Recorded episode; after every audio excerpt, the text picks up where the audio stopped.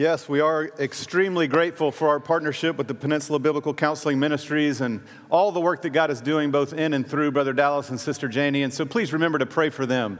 Also, glad to have our families with us, the, the elementary kids and the middle schoolers and high, schools, high schoolers with us this morning as we dive into our second in a five part series on the church. So, my name is Steve Lindemeyer. I'm one of the pastors here, and I get a chance to continue on in this series as we look at the church. What is the church? Why is it important? What is its structure? And should I be committed to it? Those are some of the questions we're asking as we dive into this ser- series through God's Word and talking about not this physical structure of the church building, but the people of Christ gathered together as the body of Christ and His church.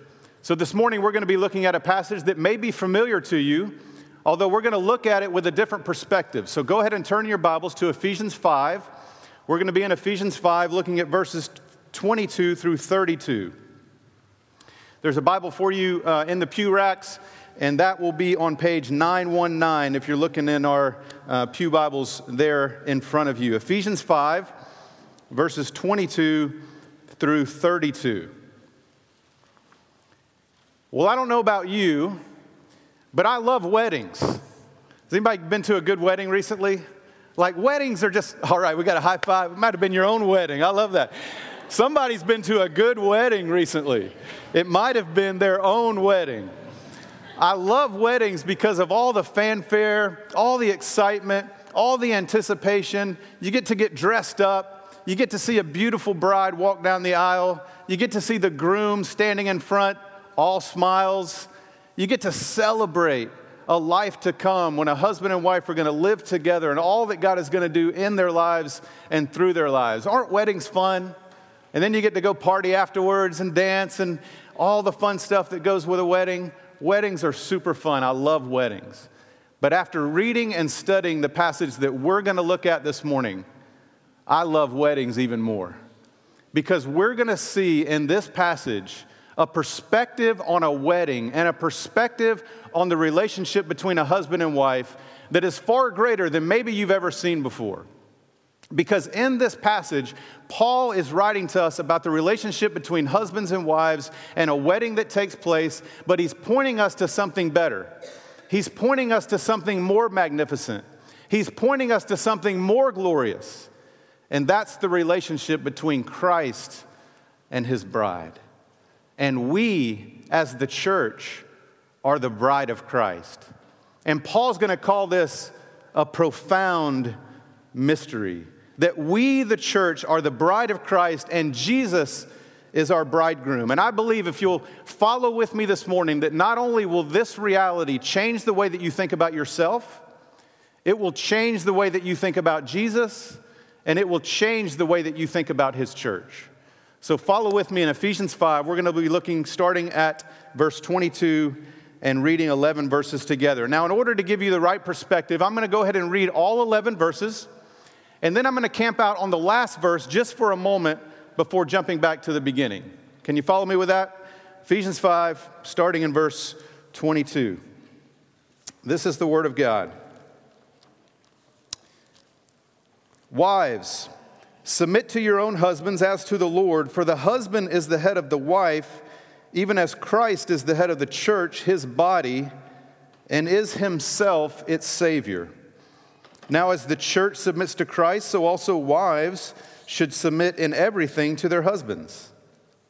Husbands, love your wives as Christ loved the church and gave himself up for her, that he might sanctify her having cleansed her by the washing of water with the word, so that he might present the church to himself in splendor, without spot or wrinkle or any such thing, that she might be holy and without blemish. In the same way, husbands should love their wives as their own bodies. He who loves his wife loves himself, for no one ever hated his own flesh, but nourishes and cherishes it just as Christ does the church, because we are members of his body. Therefore, a man will leave his father and mother and hold fast to his wife, and the two will become one flesh. This mystery is profound, and I'm saying that it refers to Christ and the church.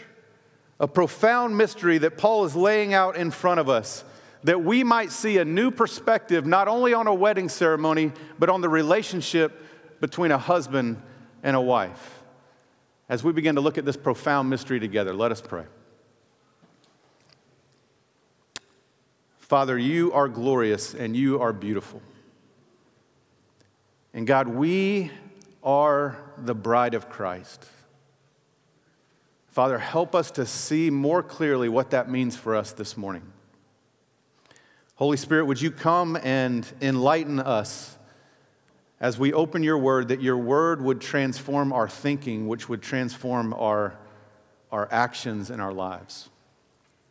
So, God, have your way in this service this morning as we continue to worship through your word. It's in Jesus' name that we pray. Amen. See, this might be a familiar passage to you because it's ta- you, you hear it often at a wedding ceremony. Ephesians 5, the roles between wives and husbands. I typically read this at every wedding ceremony that I have an opportunity to officiate.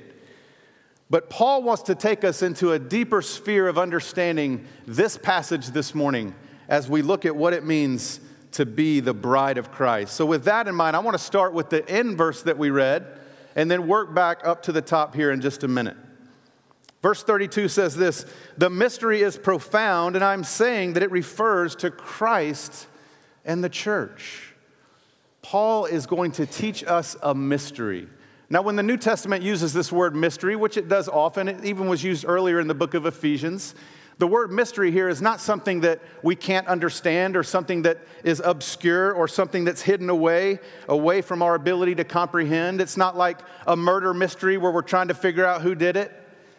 A mystery in the New Testament is a hidden truth that now God is revealing in the gospel for our understanding and for our enjoyment. This mystery is now being revealed of the relationship between a husband and wife and how it is to reflect and foreshadow the relationship between Christ and his church. Do you see how Paul describes the mystery here? He calls it a what kind of mystery? Come on, help me out. Thank you. It's a profound mystery. It's not just a, a simple mystery, it's a profound mystery. And if you look at the Greek word for profound, it's the word megas, where we get our word mega. It means exceedingly great or large what Paul is going to reveal to us this morning is this exceedingly great mystery. It's a mega mystery, so to speak.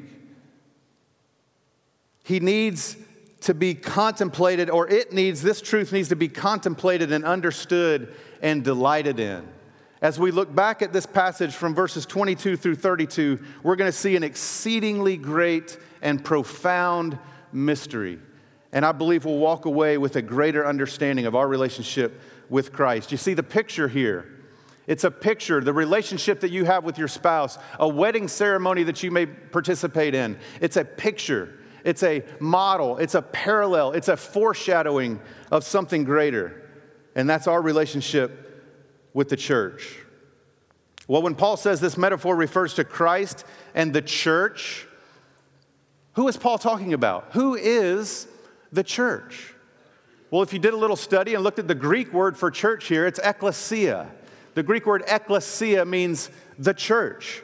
And ecclesia means it's an assembly or a congregation, it's a gathered body of Christian believers.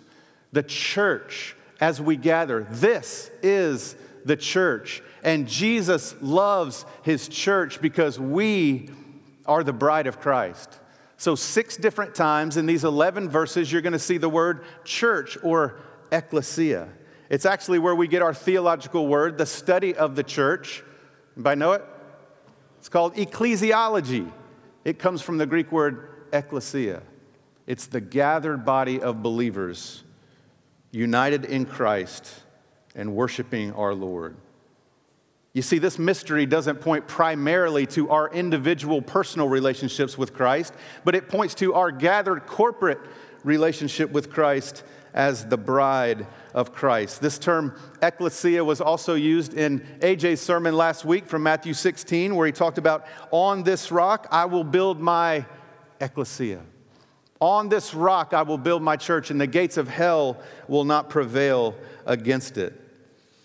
So, what Paul wants us to see when we read this passage, and what God wants us to see when we go to a wedding or when we contemplate the relationship between a husband and a wife, is this exceedingly great and profound mystery. I'm talking about Christ and the church. So, my goal for us this morning is that you'll never be able to sit through a wedding ceremony again without this reality on your mind. That you'll never be able to think about your relationship with your spouse without this deeper reality in mind. That you'll never be able to see the beauty displayed in a relationship between a couple that you know and their love and fondness and care for one another without you thinking intentionally that there's a picture here, and it's a picture of Christ and the church. We are the bride of Christ. So if you were around in the 90s, I know we have a young congregation, so not all of you were around in the mid 90s. But if you were around in the mid 90s, you were probably familiar with this, what they called a stereogram. You may not know it by its name, but you've seen one. It's a picture that looks like shapes and colors with no apparent image. And as you peered into this picture and looked deeper, I think you're supposed to look at it closely and then pull it away from your eyes, and a three dimensional image all of a sudden appears in this two dimensional canvas. Have you ever seen one? Maybe you had a book, maybe you've seen it on a wall. It's called a stereogram. It's fascinating. And some people get really frustrated because they can't see it. Maybe you're one of those. Like, I hate those things because I can never see the picture. And the person that sees it immediately, there goes, There it is. Do you see it? And the person that can't get it, they're like, I don't see it. I don't see the image. I was looking at one on my computer screen this week, and all it looks like was green pixels and shapes and a kaleidoscope of shapes and pictures and colors and no image. And then I looked, and all of a sudden, there it was. It was this eagle in a three dimensional picture flying through the sky. And I was like, there it is. That's what Paul wants to communicate to us. We can read this passage, we can hear it over and over, and we see it in somewhat of a two dimensional image. And what we're going to see this morning is a three dimensional picture that pops out into our minds. And the funny thing is about those stereograms is once you see it, every time you go back and look at that picture, you see it immediately. It's like, oh, there's the eagle. Of course there's an eagle. And everybody, I don't see the eagle. Well, there's the eagle because I see it. And now, every time you see this passage, I believe, you're going to see the three dimensional image of what Christ is trying to communicate that we, we are the bride of Christ. So, with this exceedingly great picture in sight and this profound mystery in mind, let's take a look at the rest of the passage. We're going to see our response to Jesus as our bridegroom and his amazing love for us, his bride. Verse 22 and 23. Wives, submit to your own husbands as to the Lord, for the husband is the head of the wife, even as Christ is the head of the church, his body, and is himself its Savior. Love that.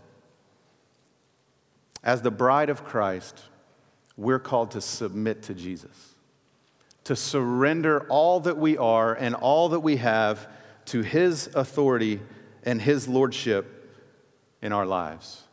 But we must never forget the fact that our submission to Christ as our head is rooted in his character and his attributes. That when we think of Christ and who he is and his unconditional love for us and his mercy and grace as it's poured out on us on a continual basis, that Christ is not only our Savior, but our servant, then it puts submission into perspective. It should be a joyful, willing, happy surrender rooted in the very nature of God as our Savior and our Lord. See, Christ is the head of the church. Colossians 1:18, Paul again writing to the church at Colossae, and he puts this in a beautiful picture in Colossians 1:18, speaking of the supremacy of Christ. He says, "He, Jesus, is the head of the body, the church." He is the beginning and the firstborn from among the dead, so that in everything he might have the supremacy. In everything he might be preeminent. This is Jesus, our bridegroom. We are to submit to him in joyful surrender as his bride. If you'll turn back just one page, you're in Ephesians 5 now, just turn back one page to Ephesians 1 and look at verses 22 and 23 together with me.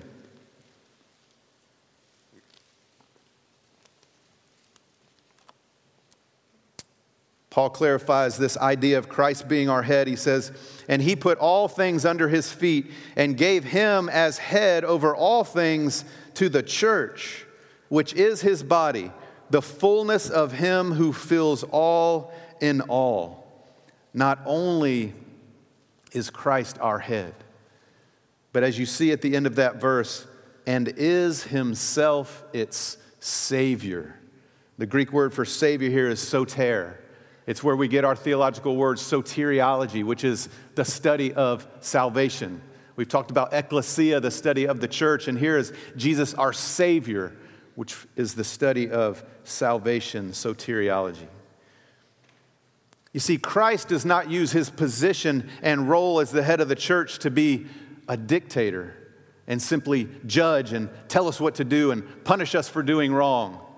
But Christ uses his role given by the Father as the head of the church to not only be our Savior, but our servant. And we as the church are called to submit and surrender. Verse 24 gives greater clarity. It says this Now, as the church submits to Christ, so also wives should submit in everything to their husbands. Remember, this is a picture, it's a prototype, it's a model describing our relationship with Christ. And here it says, So also wives should submit in everything to their husbands. You see, our definition of submission is cloudy only because our definition of headship is unclear. If we truly understand headship, then submission will not be a problem. When we understand that Jesus is not only our Savior, but our servant, that He loves us unconditionally, that He pours out His mercy and His grace upon us, that He lives to make intercession for us, that He has a wonderful plan for our life, and He lovingly wants to carry us in obedience to that plan, then surrendering to His will is a joy, not a burden. So, church, what are we supposed to submit to Christ? Answer everything everything our hopes, our plans, our dreams, our desires, our aspirations, our talents, our time, our money, our relationships, our ministries, our mission, everything. Our leadership, our building, our worship, our parking lot, our children, everything. We are to submit to Christ to surrender to his lordship, to gladly lay on the altar as Abraham laid Isaac on the altar and say, It's yours, Lord. Do with it what you will. I surrender. One of my favorite verses in all the New Testament is Acts 20 24. And it says this However, I consider my life worth nothing to me. If only I may finish the race and complete the task the Lord Jesus has given me, the task of testifying to the gospel of God's grace. I consider my life worth nothing to me. We grow up singing the song. Many of you did in, in, churches growing up. I believe we've probably sung it here. We should probably sing it again. Where's Tim? Write this down, Tim. Uh, AJ's song from last sermon made it into this week, and so my hymn from this week better make it into next week's uh, worship set. And that's All to Jesus I surrender, all to Him I freely give. I will ever love and trust him. In his presence daily live. And how does the chorus go? I surrender all. I surrender all. All to Jesus I surrender. I surrender all. Would the hymn not sound remarkably strange if we sang, Half to Jesus I surrender, half to him I freely give? I surrender one half. I surrender. No, it's I surrender all. All to him I freely give. He is my Lord and my master, and I lay it down for him, knowing that he's a good king. He's a good Lord. He will take what I surrender and he will use it for my good and his glory. I surrender all. In church, we can't surrender all corporately as a church, as a gathered body of believers, as the ecclesia of Christ, unless we're individually doing that on a personal level. I've got to get before the Lord and submit to his kingship in my life. And you've got to get to the Lord and surrender to his lordship in your life. And you know what happens when we come together as a gathered body of 400 surrendered people to Christ? Then we are a surrendered ecclesia. We are a surrendered church. Christ is our bridegroom, we are his bride. This is our role and our responsibility as the bride of Christ. But it's rooted in who Jesus is for us. And that's what the rest of the passage talks about. As we dive into the rest of the passage, if you're a note taker, we're going to talk about four things that describe Jesus' love for us as the bride of Christ. That his love is sacrificial, that his love is a purifying love, that his love is a caring love, and his love is an unbreakable love. One more time it's a sacrificial love, it's a purifying love, it's a caring love, and it's an unbreakable love. Verse 25. Husbands, love your wives as Christ loved the church and gave himself up for her. Christ loves the church. He loves his bride. He gave himself up for you. I love the comment AJ made last week in his sermon from Acts 20 28 the church is the only thing God ever purchased, and this with his own blood. How valuable are you, church, that Jesus would die for you and give himself up on the cross for you? He did not consider equality with God something to be grasped. But made himself nothing taking the very nature of a servant, he became obedient to death, even death on a cross. You see, Jesus is in this relationship to give, not to receive. Oh, that our marriages would look like that. I come into this relationship to model my Savior and my Lord and my bridegroom to give and not to receive. And if your sole goal in your marriage was to give, and your spouse's sole goal in the marriage was to give, you know what? Both of you will be provided for. Because your aim is to give. And this was the aim of our bridegroom, Jesus Christ. Mark 10 45 says, For even the Son of Man, even the Son of Man, even Jesus the Lord, the King of kings and the Lord of lords, did not come to be served. Or, sorry, Yes, I did say that right. Did not come to be served, but to serve and to give his life as a ransom for many. Why did Jesus come? Mark 10:45 has the answer. He came not to be served, but to serve and to give his life as a ransom for you and for me. Christ loves his church. Christ died for his church. And it might raise the question in your mind, as it did in mine as I'm studying well, Steve, what does that mean for the parachurch? You know what the parachurch is? Organizations that come alongside the church. Well, in order to understand the role and the objective of the parachurch ministries that are awesome ministries, that are fantastic ministries that need to serve and uphold the body of Christ. But we first have to understand the word para. Para is a Greek prefix that means to come alongside and hold up. Do you know what the Greek word for Holy Spirit is? Paraclete. It's the one who comes alongside in order to hold up and support. You would really need to understand this Greek prefix if you were a skydiver and you just jumped out of a plane. And you're plummeting at over 100 miles an hour to the ground to your impending death until the parachute opens and upholds you when you needed to be upheld so that you don't plummet to the earth. But it's the parachurch, not the church. The paralegal is somebody who comes alongside an attorney to help the attorney do his job or her job as one who comes alongside and assist. The parachurch is beautiful.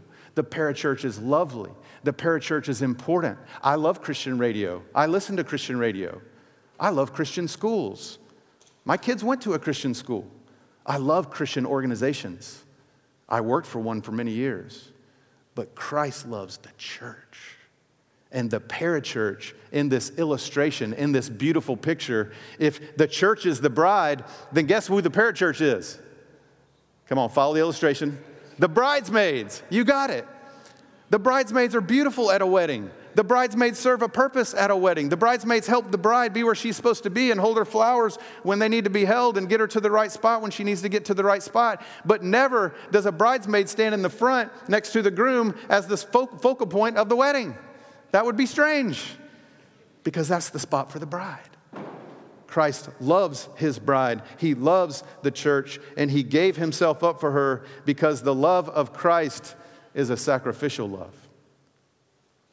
Verse 26 that he might sanctify her, having cleansed her by the washing of water with the word.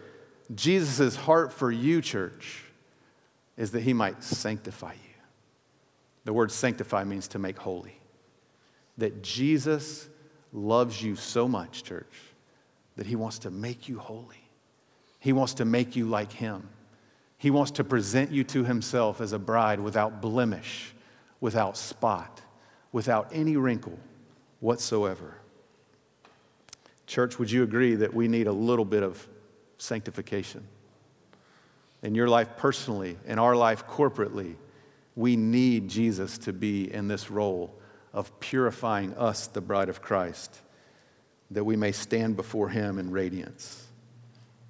See, having judiciously made you right with God through His substitutionary death on the cross, Jesus, your husband, is now committed to sanctifying you and making you more and more like him. And how does he do, how does he do this? Well, if you look into the passage, he does this through his word, through the washing, having cleansed her by the washing of water with the word. Citadel Square, this is why every week, week in and week out, we take a deep dive into the Word of God because we believe it's the Word of God that penetrates to your dividing heart and soul, joints and marrow, and judges the thoughts and attitudes of your heart, as it says in Hebrews.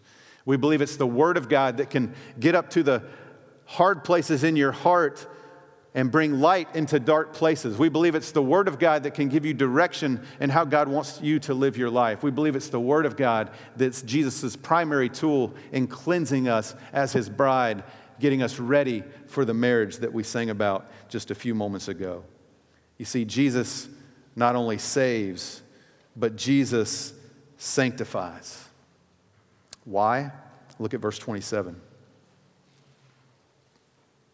So that he might present the church to himself, interesting thought, in splendor, without spot or wrinkle or any such thing, that she might be holy and without blemish.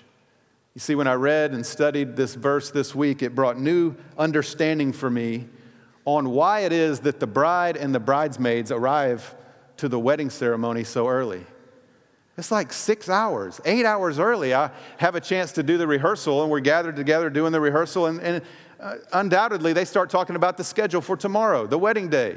And like, what time are you guys going to get here? And the brides and bridesmaids are like, we're going to get here at, you know, the wedding's at five in the evening, and they're going to get here at like nine in the morning. I'm like, what in the world are you going to do for that long? It's we're we're we're going to get ourselves ready without spot or wrinkle or any such thing. You take care of every spot, every wrinkle, every blemish your nails get done, your hair gets done, the makeup gets on right. If it's not right, you do it over. You got plenty of time. You put on the dress, you iron it. If it's not ironed, you sit there. So you got to do it again. Don't worry, you got plenty of time. It's what do you guys do for six hours? What Jesus is doing for us as the bride of Christ is taking care of every spot, every wrinkle, every blemish. It's also funny to talk to the groomsmen when are you guys showing up? I don't know, about 30 minutes ahead of time. they just showed up. I was like, what's up? We're ready. It's like, did you even iron your suit? Nah, it don't matter. Nobody's looking at us anyway. They're all looking at the bride and the bridesmaid. And Jesus has committed, church, to your sanctification. And he loves you as his bride, even, even though you're not lovable. That he takes you in all of your mess, in all of your brokenness, in all of your disobedience, and he says, I love you. And I'm going to make you holy. Because there's going to be a marriage in heaven. And you're going to stand before Jesus face to face. And we're going to stand there as a radiant bride. But it doesn't happen by our own efforts. Colossians, uh, 1 Corinthians 6, 9 through 11. I love this because it gives us a picture of who we are who we were and who we are. Just listen along with me. Or do you not know that the unrighteous will not inherit the kingdom of God? Do you know that, Citadel Square? That the unrighteous will not inherit the kingdom of God? Daunting news, because guess what? You fall into that category. Do not be deceived. Neither the sexually immoral, nor idolaters, nor adulterers, nor men who practice homosexuality, nor thieves, nor the greedy, nor drunkards, nor revelers, nor swindlers will inherit the kingdom of God. Paul goes on to say, and such were some of you. I don't know why he didn't say such were all of you. Definitely put myself in that category. And it's bad news to start with, but then there's an amazing three letter word in Scripture that often appears in this moment of time, and it's but. But you were washed, past tense. You were sanctified. You were justified in the name of the Lord Jesus Christ and by the Spirit of God. The, the unrighteous will not inherit the kingdom of God, but you are no longer in that category. If you know Jesus and if you've come to know him through repentance and faith, you have been washed and cleaned and justified, and Jesus is now sanctifying you as his holy bride. While we were yet sinners, Christ died for us. Think about that reality. Not when you cleaned yourself up and got it all together. While we were still sinners, Christ died for us. Jesus is getting us ready for himself. He loves his bride. He wants her wedding day to be absolutely perfect. As a bride spends hours and hours getting ready for her wedding day, Jesus is now getting you ready and me ready for that wedding day that John talks about in Revelation and we read about and sung about just a few moments ago. Ephesians 1 4, one page to your left, Paul says to the church at Ephesus, For he chose us in him before the creation of the world. Why? Why did God choose you before the creation of the world? That you might be holy and blameless in His sight. What a remarkable reality for those of us who are in Christ. The love of Christ for His bride is not only a sacrificial love, it is a purifying love. Verse 28 through 30. In the same way, husbands should love their wives as their own bodies. He who loves his wife loves himself, for no one ever hated his own flesh, but nourishes and cherishes it, just as Christ does the church, because we are members of his body. Church, how does Jesus love you? What does Jesus do for you? He nourishes and he cherishes. My hope for you when you come here each Sunday is that you feel nourished and cherished through the community of believers, through the worship and song, through the time in God's Word, that you would feel nourished and cherished by your bridegroom. That's his desire. That's his hope. That's his aim. Christ is in your corner, and you need to know that this morning. Husbands and wives, maybe you've been in a similar situation where something really difficult was going to happen in your day that day a work scenario, a relational scenario, something that you've dialogued with your wife over, and you knew today's going to be difficult. And your wife greets you at the door before you head out to that difficult situation. And maybe you've heard the words of something like this No matter what happens today, honey, I want you to know that I love you. I'm with you, and I have your back and nothing's going to change that. Man, if you hear that walking out of the day for a difficult day, you have a spring in your step, you have a renewed confidence and assurance because you know no matter what happens out there, I've got somebody that loves me unconditionally and is going to be waiting for me when I get home. Jesus is your bridegroom. He loves you, He cherishes you, He nourishes you, and He's in your corner the love of Christ is not only a sacrificial love, the love of Christ is not only a purifying love, but the love of Christ is a caring love. And some of us just need to know this morning that Jesus cares for you. He cares for you. He enjoys you. He wants to spend time with you. He's not just out to get you when you do wrong, but He loves you with a caring, nourishing, cherishing kind of love. Verse 31. Therefore, A man shall leave his father and mother and hold fast to his wife, and the two shall become one flesh. You see, we as the church must leave behind every other priority and hold fast to Christ. This connects back to our happy and joyful surrender and submission to Him. And isn't it interesting? The relationship between Christ and the church is so intimate, so deep, so all consuming, so joyful that it is compared here to the physical union of a husband and a wife. It's a picture, it's a shadow, it's a foretaste of what's to come. Can I speak to those of you who are married for just a minute? For those of you who are married, was, was there a fair amount of expectation as you look forward to the one flesh reality after your wedding ceremony? Don't worry, we won't go into detail. It is Family Sunday. But did you maybe give it just a little thought in the days leading up to your wedding? What is your expectation and longing for the day you will meet Jesus face to face? That expectation is supposed to be a picture of a greater expectation for a greater reality that's a mega mystery. It's exceedingly great. I talked about it a minute ago, but um, I love officiating weddings because I get to stand next to the groom as the bride is coming into the ceremony. The bride adorned in her white dress, which is symbolic of purity and the righteousness that God has given us in Christ. And the groom stands down here just totally fixated on the bride. It's, it's, I love it. Like people in the audience can't figure out do we want to look at the bride or do we want to look at the groom? And you're kind of torn, aren't you? Because you want to see the bride in all her radiance, and yet you want to see the reaction of the groom. And the groom is locked in, man. He's like, I'm looking at her. I know she's escorted by somebody. I don't care who that is. I'm looking at the bride and a bomb could go off in the lot next door and he would never know it because he's fixated on his bride as she enters. And we will enter his presence not with a purity or a righteousness of our own, but we will be clothed in the righteousness of Christ. And God's gaze will be fixated on us as we enter because he has made us ready.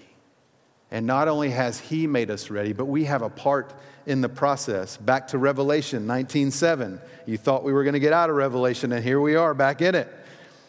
Revelation 19:7 says, "Let us rejoice and exult and give him the glory, for the marriage of the lamb has come and the bride has made herself ready."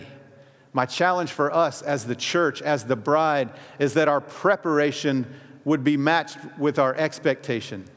We have great expectation of this day when we will see Jesus face to face. And I want to challenge us that we will be equally committed to the preparation for that day.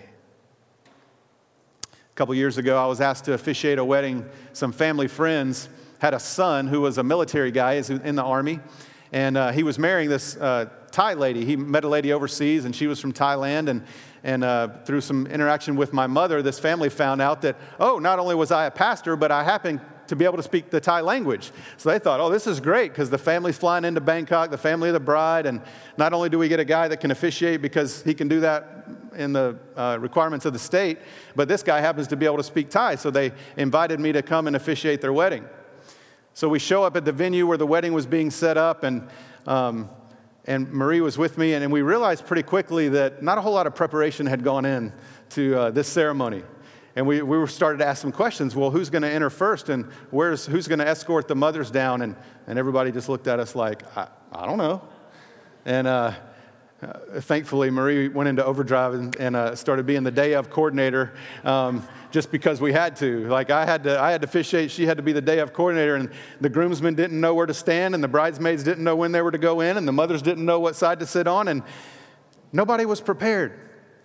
Church, we're going to go to a wedding, and it's going to be our wedding. John points to it at the end of time, and he says, For the marriage of the Lamb has come, and the bride has made herself ready. May that picture not be our picture. but may our picture be one of being prepared and ready for the wedding day. Therefore, a man shall leave his father and mother and hold fast to his wife, and the two will become one flesh. And what God has joined together, let no man separate, because this is a symbol of God's unbreakable love.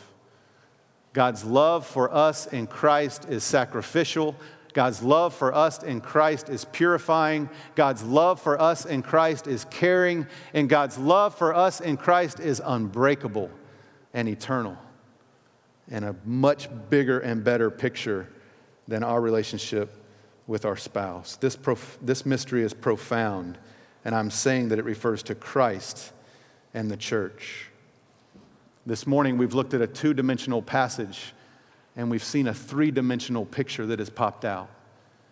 And it's the analogy, it's the metaphor, it's the picture of us being the bride and Christ being our, bride's, our um, bridegroom. So I was in a conversation this week with a couple that's engaged in our church and going to get married, and, and we, we talked a little bit about this obscure passage in Matthew 22. And it's a little bit hard to understand, but Jesus says at the resurrection, people will neither marry nor be given in marriage. And I've always struggled a little bit with this passage because I can't imagine after 30 years of marriage not being together with my bride. And if we understand that what we experience now in our relationships, both at a wedding ceremony and our relationship with our spouse, is it's a shadow, it's a foretaste, it's a picture, but it's pointing to a greater reality than we can understand Jesus' teaching here. It would be like us planning a trip to Disney World and our travel agent sends us a couple brochures in the mail and our family gets so excited we're going to disney world and we open the mail and on the front of the first brochure is a picture of the castle at the magic kingdom and they have it lit just right and it's a beautiful picture. And so you see it and you're like we're going to be there. Like we're going to be in front of the castle and we're going to see mickey mouse and maybe we'll even see cinderella. And you start to build this excitement and this fun and your kids get excited about it and you're making the journey down to orlando and they ask 1500 times are we there yet? Are we there yet? Are we going to see mickey mouse? What about tinkerbell? We, I, this is going to be awesome. And then the night comes you're there. You're worn out from being at the park all day, exhausted, kids are crying. But then you're standing in front of that very castle. You're standing in front of that very castle, and it's lit perfectly because Disney does everything perfect. And Cinderella comes riding up on the carriage, and Tinkerbell, she comes down from the top of the castle on some wire. I don't know how that happens. And fireworks are going off in the back of the castle, and, and you're sitting there and it's like, it's magical. Now, wouldn't that be strange if you said, Hey, honey, do you have that brochure? Because I wanted to look back at that picture like, You're not looking at the brochure anymore. That was simply a picture of a greater reality that now you're experiencing. And I think maybe in a little way, we're going to be so enamored with our bridegroom and the look on his face and the fact that he's cleansed us and made us holy, never again to sin never again to struggle with temptation, never again to have disunity in the body of Christ. Perfect for all eternity. Christ loves his church. We are the bride of Christ.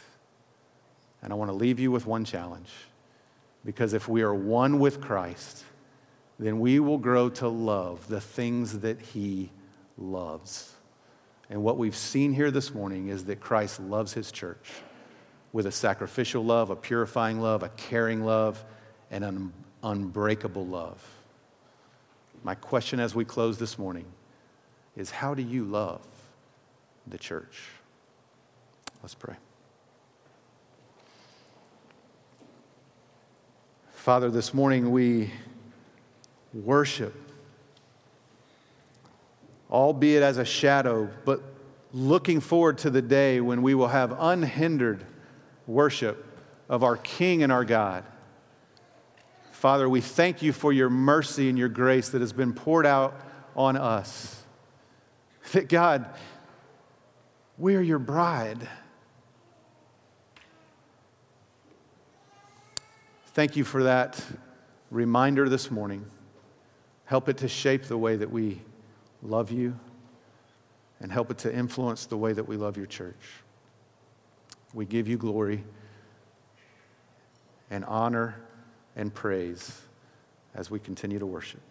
In Jesus' name, amen.